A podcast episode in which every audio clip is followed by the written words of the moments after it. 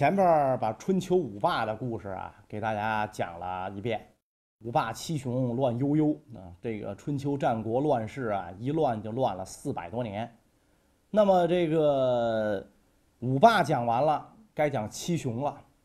一说这个七雄，大家特别熟悉，哪七个雄呢？齐楚燕韩赵魏秦，大家读小学就背得滚瓜烂熟。那么是不是说这个进入到战国时代就剩了这七个雄？呃，不是啊。那么这七个雄又是怎么形成的？咱得从头啊倒一倒。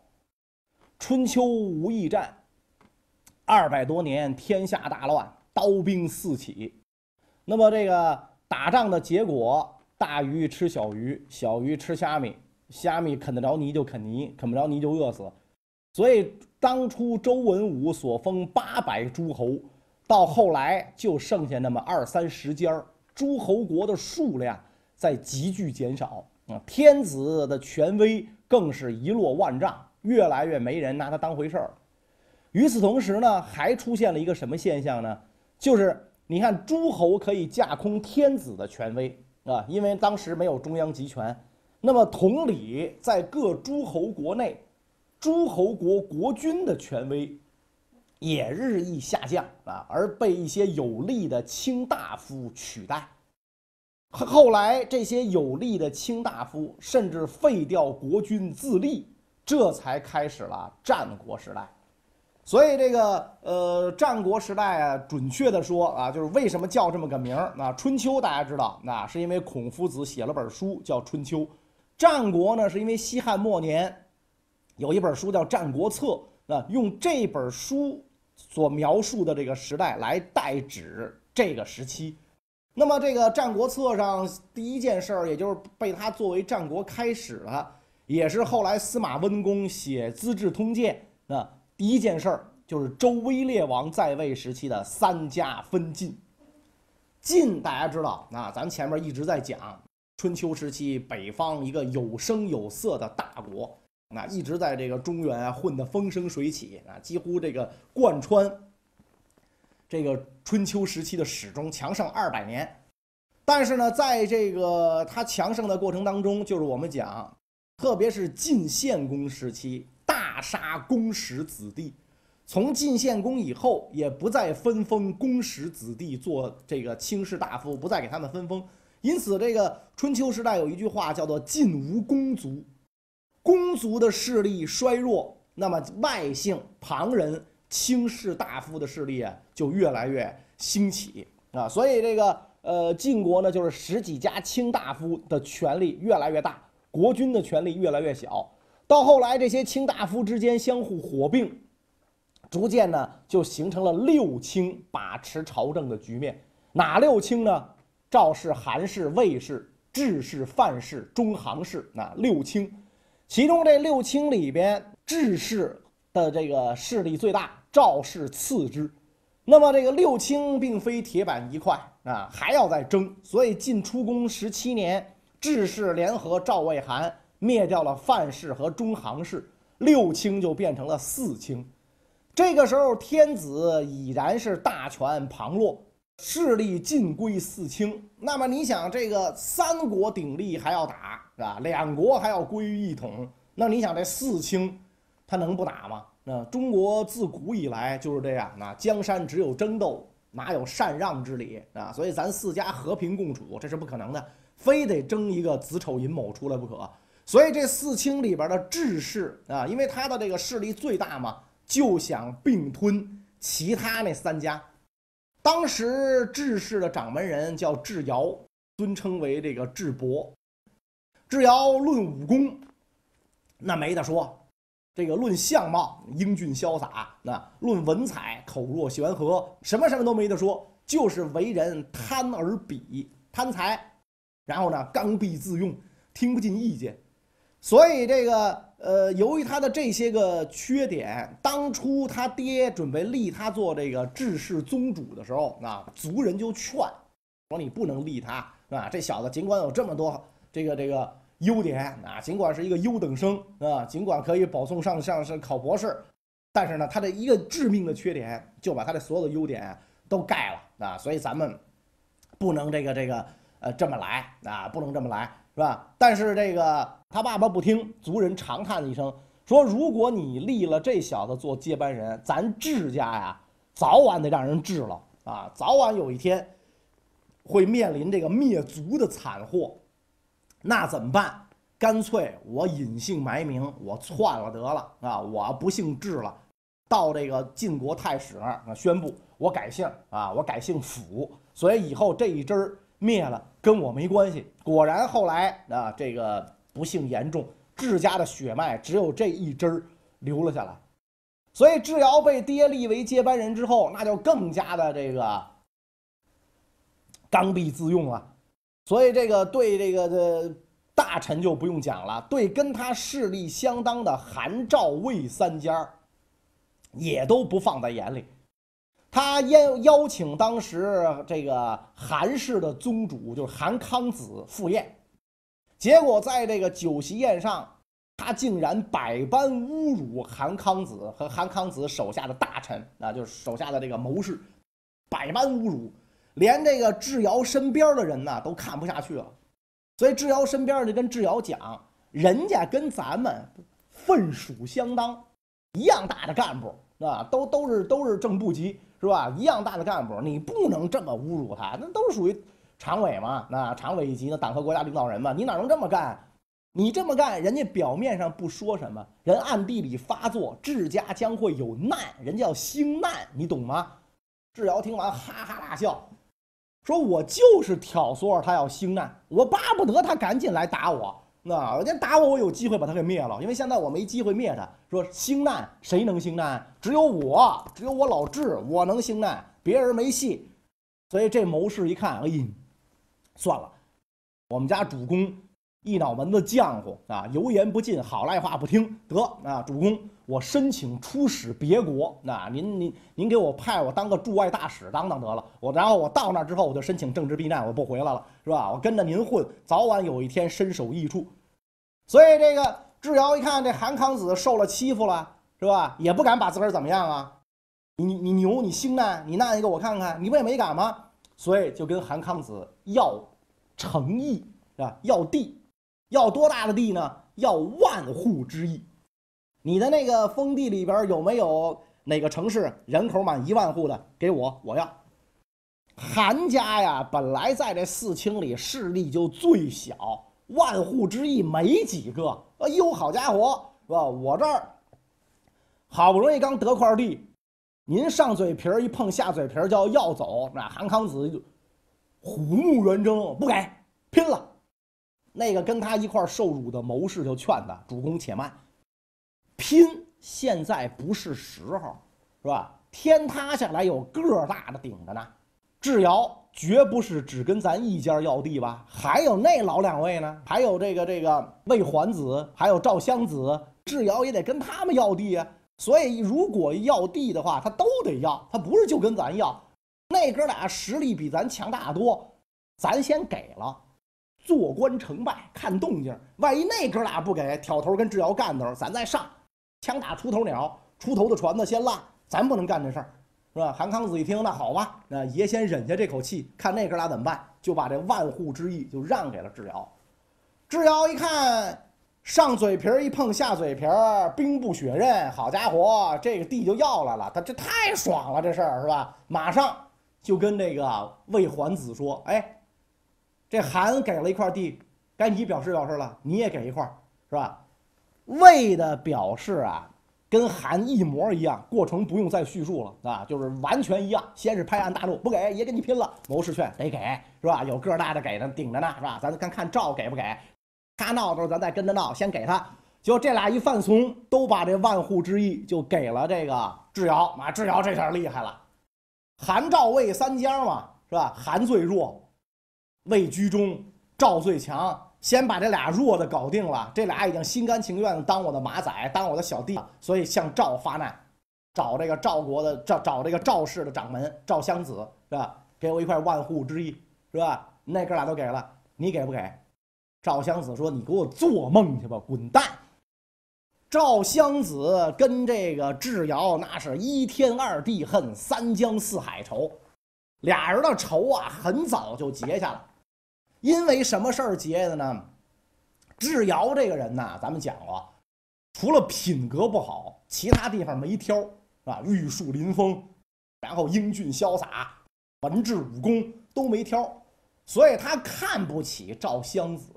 赵襄子呢，他不是父亲正妻所生，而且母亲是敌人，就是北方少数民族，是吧？哎，不是，不，不是，不是敌对的敌啊，就是。狄狄仁杰那狄是吧？敌人，北方少数民族，出身很寒微。然后这个赵襄子做了接班人之后，跟当时的这个智瑶俩人率军讨伐郑国啊，倒霉催的郑国啊，反正是就咱们咱们讲了嘛，郑国跟块口香糖似的，谁上来都踩一脚是吧？去打郑国，郑国呢当然不禁打了，哪是晋国大军的对手啊？很快都城就被攻陷了。都城被攻陷之后，智瑶跟赵襄子就谁先进城的问题展开了激烈的争论。不是抢着进城，是抢着让对方进城。为什么呢？城池刚刚陷落，里边没准还有伏兵打巷战呢，没准谁先进去谁死。所以双方就争，你先进，你先进，你先进，都想让对方送死。争来争去，谁也不肯进。这智瑶火了，那你想智家势力又大，他脾气又大，就火了，就骂这个赵襄子：“你长成这个德行，不算你不对，你还长成这个德行，你还敢出来吓人？”是吧？然后你身为副将，你敢不听我主帅的命令，是吧？就开始破口大骂。赵襄子气的是含恨而去。然后智瑶还跟赵襄子的爹说：“你那么难看的儿子，怎么能当接班人呢？这出去有个外事活动都有损国家形象，你把他废了啊！”当然，这个赵襄子的爹不能听赵襄子的这话了，是吧？不能听这个智瑶的话了。但是俩人仇就结上了。所以这一次，智瑶来跟赵襄子要地，赵襄子断然拒绝啊！要你个大头鬼啊！跟你拼了！但是要拼，得有实力。咱待的这个地界儿不行啊，咱得跑。现在有三个选择，有三个地方可以去。第一个是长子城，这个地方城池坚固，易守难攻。第二个是邯郸城，邯郸城府库充盈，要钱有钱是吧？要兵器有兵器，要粮食有粮食。第三个地方是晋阳城。晋阳城呢最远啊，路途最远啊，就是今天的山西太原。但是呢，出人意料，谋臣就问赵襄子：“咱们这仨城去哪儿？”赵襄子眉头一皱，计上心来，奔晋阳。一般人认为我不是去长子，就是去邯郸，但我一定要奔晋阳。谋臣说：“为什么，主公？”赵襄子说：“啊，当年我父亲修建这个晋阳城的时候，派了一个家臣去修。”这个家臣问我父亲，说：“您派我到晋阳，您是准备涸泽而渔，大肆搜刮，还是作为将来您保险的根据地，作为根本保障之地？”啊，我父亲说：“做根本保障之地。”所以这个家臣到了晋阳之后，轻徭薄赋，善待百姓，广施仁政，因此晋阳百姓对我赵家感恩戴德。那儿路途虽远，但百姓能跟我上下一心。长子城虽然坚固，那是征发徭役建起来的，老百姓怨声载道。我到那儿，说不定老百姓就把我卖了，是吧？邯郸城虽然有钱，那也是搜刮的民脂民膏，说不定我到那儿，老百姓就把我捆了。所以咱奔晋阳。因此赵氏全家奔往晋阳，智氏就联络了韩魏两家来攻。晋阳城把晋阳城团团围住，志士原本以为晋阳城城池简陋，可以一举而下，没想到晋阳是一座人心铸就的城市，易守难攻。最后，志士没办法了，就掘开汾河水，水淹晋阳城。最这个严重的时候啊，这个大水淹的呀，城墙只剩六尺高了，马上就要没过晋阳城。所以这个志士得意洋洋，带着这个韩魏两家视察这个前线阵地，然后志士就说了一句话：“说我现在才知道大水可以亡人国家呀。”他说这句话的时候没什么，他就是太得意了吧？言者无心，听者有意。韩魏俩人对视了一眼，为什么？韩魏两个人的。根据地啊，其实就是后来的都城，都有大河环绕。志士善于以水带兵，那就是这小子善干这件事儿。以后他打我们的时候，会不会也扒开水灌咱的城市？所以在这种情况下，俩人互相交换了一个眼色，啊，韩魏俩人互相交换了一个眼色，互相拉了拉手，踩了踩脚。兄弟，甭说了，都明白。俩人就面有忧戚之色，就退下去了。俩人回到营帐，见个面啊，咱私底下见个面，商量商量。正在此时，底下人来报，晋阳城中有信使到啊！哦，赶紧请请进。赵襄子派的信使来了，啊，见到两个人之后，扑通跪倒在地。二位主君，你们大祸到了，唇亡齿寒，互破唐威。现在我赵家首当其冲，我们一完就该你们了。不如现在咱三家联手灭了智氏啊，仨人平分晋国天下，看你二人意下如何？俩人一拍桌子，就想这么干呢，就这么干，是吧？放心，是吧？内应由我来，是吧？我们俩该回回报你家主公。等到这个智营火起，你们就杀出来是吧！然后咱们里应外合，干掉这个姓智了。这样一来的话，到了这个这个约定好的日子，那果然这韩魏两家啊就扒开了河堤。扒开河堤之后，这大水就灌进了智氏的军营。智氏认为赵氏灭亡在近啊，整天歌舞升箫啊，这这玩的是不亦乐乎。底下也有谋臣劝他啊，说这韩魏两家呀。跟咱不是一条心，眼看赵氏灭亡，你看这两家主公并没有这个高兴的样子，而是满脸忧戚之色，说明什么呀？兔死狐悲，误伤其类。这两家说不定要跟赵氏联手对付咱们，主公您得小心啊！这是说这这孙悟空能翻得出如来佛的手掌心吗？是吧？这这不不不不用怕，啊，有什么可怕的？是吧？不不。无所啊，他俩反了能怎么着？反了，他三家加一块没有我实力强。反了我就砍仨，再多砍俩脑袋罢了。结果这儿正歌舞饮宴，大水哇灌进帐来了，立刻舞池改泳池了，是吧？所以这这一下，韩魏赵三家人马杀到，智氏大败亏输，连智伯本人啊，智瑶本人在乱军之中都被砍掉了脑袋。然后赵襄子拿他的脑袋做了个酒杯啊，因为跟他仇太大了，是吧？终于。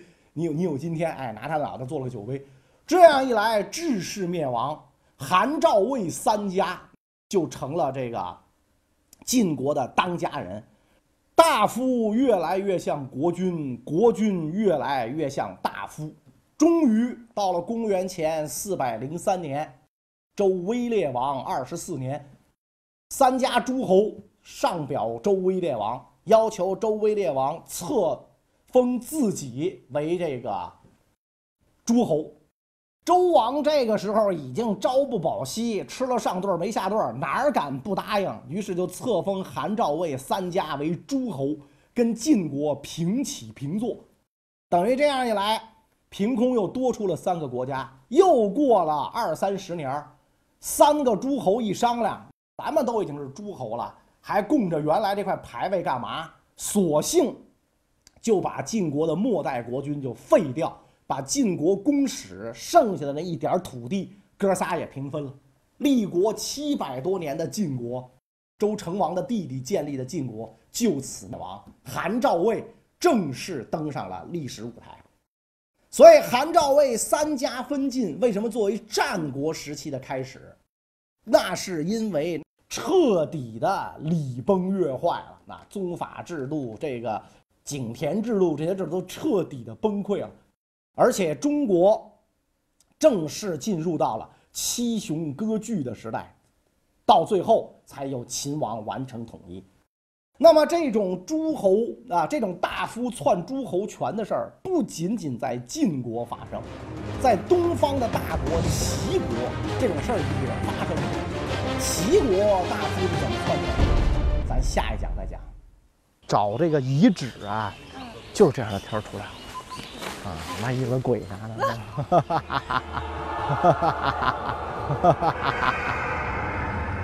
你看地连吴越古今雄嘛，你看这，你看这地势是吧？周围你看这，你看这山，对吧？你看这山势，哦，郁郁葱葱啊，这地方风水宝地。那那那那，看那雷峰塔塔尖儿，看见没有？啊，雷峰塔对，那西湖的那个方向，所以它正好是一面江一面湖嘛。皇上生日啊，皇上的万寿节，皇后千秋节，就挂一匾“大庆殿”，哦，是吧？然后比如说这电视，这这这你书院就知道电视是吧集？英殿哎，对对对对对对，就改上了集英殿啊，就改了。然后比如说皇帝正朝勤政殿，其实就那一座殿，就是在皇帝眼中，岳飞就没这个，酿成他的人生悲剧不是吗？那个是无影像，啊，无影像，对对对什。么意思呀？当然是问他我知道的，你不要问我不知道的。那无影无影像吗？没有，问他我知道。就无影像啊，了，对吧？对。